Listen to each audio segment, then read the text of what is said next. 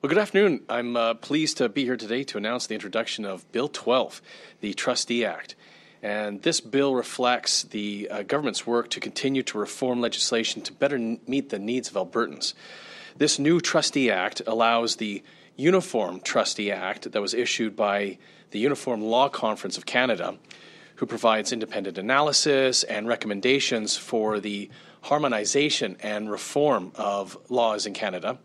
And the new act was recommended for adoption in Alberta by the Alberta Law Reform Institute. Now, the new Trustee Act would replace the current Trustee Act, which is significantly outdated and based on, quite frankly, mid Victorian era legislation. And the current Trustee Act is mainly concerned with trusts under wills. But trusts are also much more than that now. They have been adopted in modern business and they apply to an increasingly broad range of property. A couple examples the real estate investment trust fund, land, uh, sorry, real estate investment trust uh, f- uh, fund uh, land development, royalty trusts finance the uh, oil and gas sector, and the new Trustee Act would improve the business environment by improving the day to day management of trusts, reduce the administrative burden on trustees. It would also provide clarity on the responsibilities and the duties of trustees and reduce the need for the courts to be involved. Now, these will be welcome changes for trustees, the legal community, our courts, beneficiaries, and Albertans who are setting up or managing a trust. The new act would improve the administration of trust by setting out and clarifying trustees' responsibilities. And this includes new provisions that, um, that a trustee must exercise the care, the diligence, and the skill that a person with good judgment would use in dealing with the property of another person. Some may think that this, uh, this should be obvious, but we need to enshrine it in law to further protect beneficiaries, to give them recourse if a trustee does not make decisions prudently. And as well, a new duty for trustees to report to and respond to beneficiary requests provides transparency in the administration of a trust. Administering trusts would also improve as we are proposing to broaden trustees' uh, administrative powers. And this could include buying and selling trust property and purchasing, renting, or building a residence for a beneficiary. The new Trustee Act would also provide processes to allow for a temporary trustee when a trustee is temporarily absent or incapacitated, allow for the removal of an unfit trustee, and as well to allow a trustee to resign if needed. All these changes will allow trusts to function properly without the need for costly court involvement.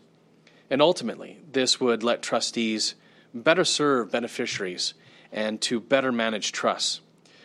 For the legal community, including lawyers and members of the Canadian Bar Association, the new act would make dealing with trusts simpler it would result in fewer court interventions to address minor administrative issues. And for trust and estate organizations such as the Society of Trust and Estate Practitioners, or STEP, clarifying and setting out the responsibilities and the duties of trustees would help families to better plan for and set up their trusts. And for the courts, judges would benefit from a reduced caseload as fewer trust related applications would be brought to the courts. And for Albertans who are setting up a trust, the new act would make the process more efficient and less of a burden. It would also be generally less expensive for Albertans to create a trust. And this is because the new Trustee Act would reduce the legal and other costs by lessening the, the complexity and the number of matters that have to be included in the trust document. And for beneficiaries, the new legislation would strengthen their protections, reduce costs, and, as I mentioned before, minimize the need for the court to be involved.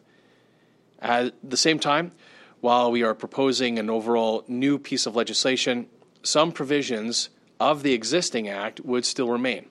Now, this includes the, the prudent investor rules that require a trustee to make investment decisions based on obtaining reasonable returns while avoiding undue risk.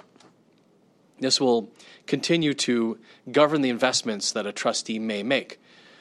Now, together, the changes in the new Trustee Act reflect our government's commitment to modernizing trust laws in the province. The scope of the commitment is clear and can be easily seen in the improvements being proposed in this new legislation, from clear responsibilities for trustees to improved administration, reducing the court being involved, and cost savings for Albertans. Bill 12 is a modern, more efficient way to manage trusts. So thank you very much, and I'm pleased to take any questions. Thank you very much, Minister. Uh, do we have any questions from the floor this afternoon? Seeing none, uh, yep, please come to the mic over here. If you just uh, let us know your uh, name and affiliate, please. Uh, Darcy Ropchan, City News Edmonton. I was wondering if you could just pro- uh, provide some reaction to the federal government's announcement today on their uh, climate plans uh, that they released today. I haven't had an opportunity to review what, what has been uh, proposed, so I can't comment on it, I, and I would defer to the Minister of Environment or Minister of Energy. Thank, Thank you. Excellent. Uh, thank you so much for uh, joining us today, and uh, uh, everyone have a great afternoon. Thank you.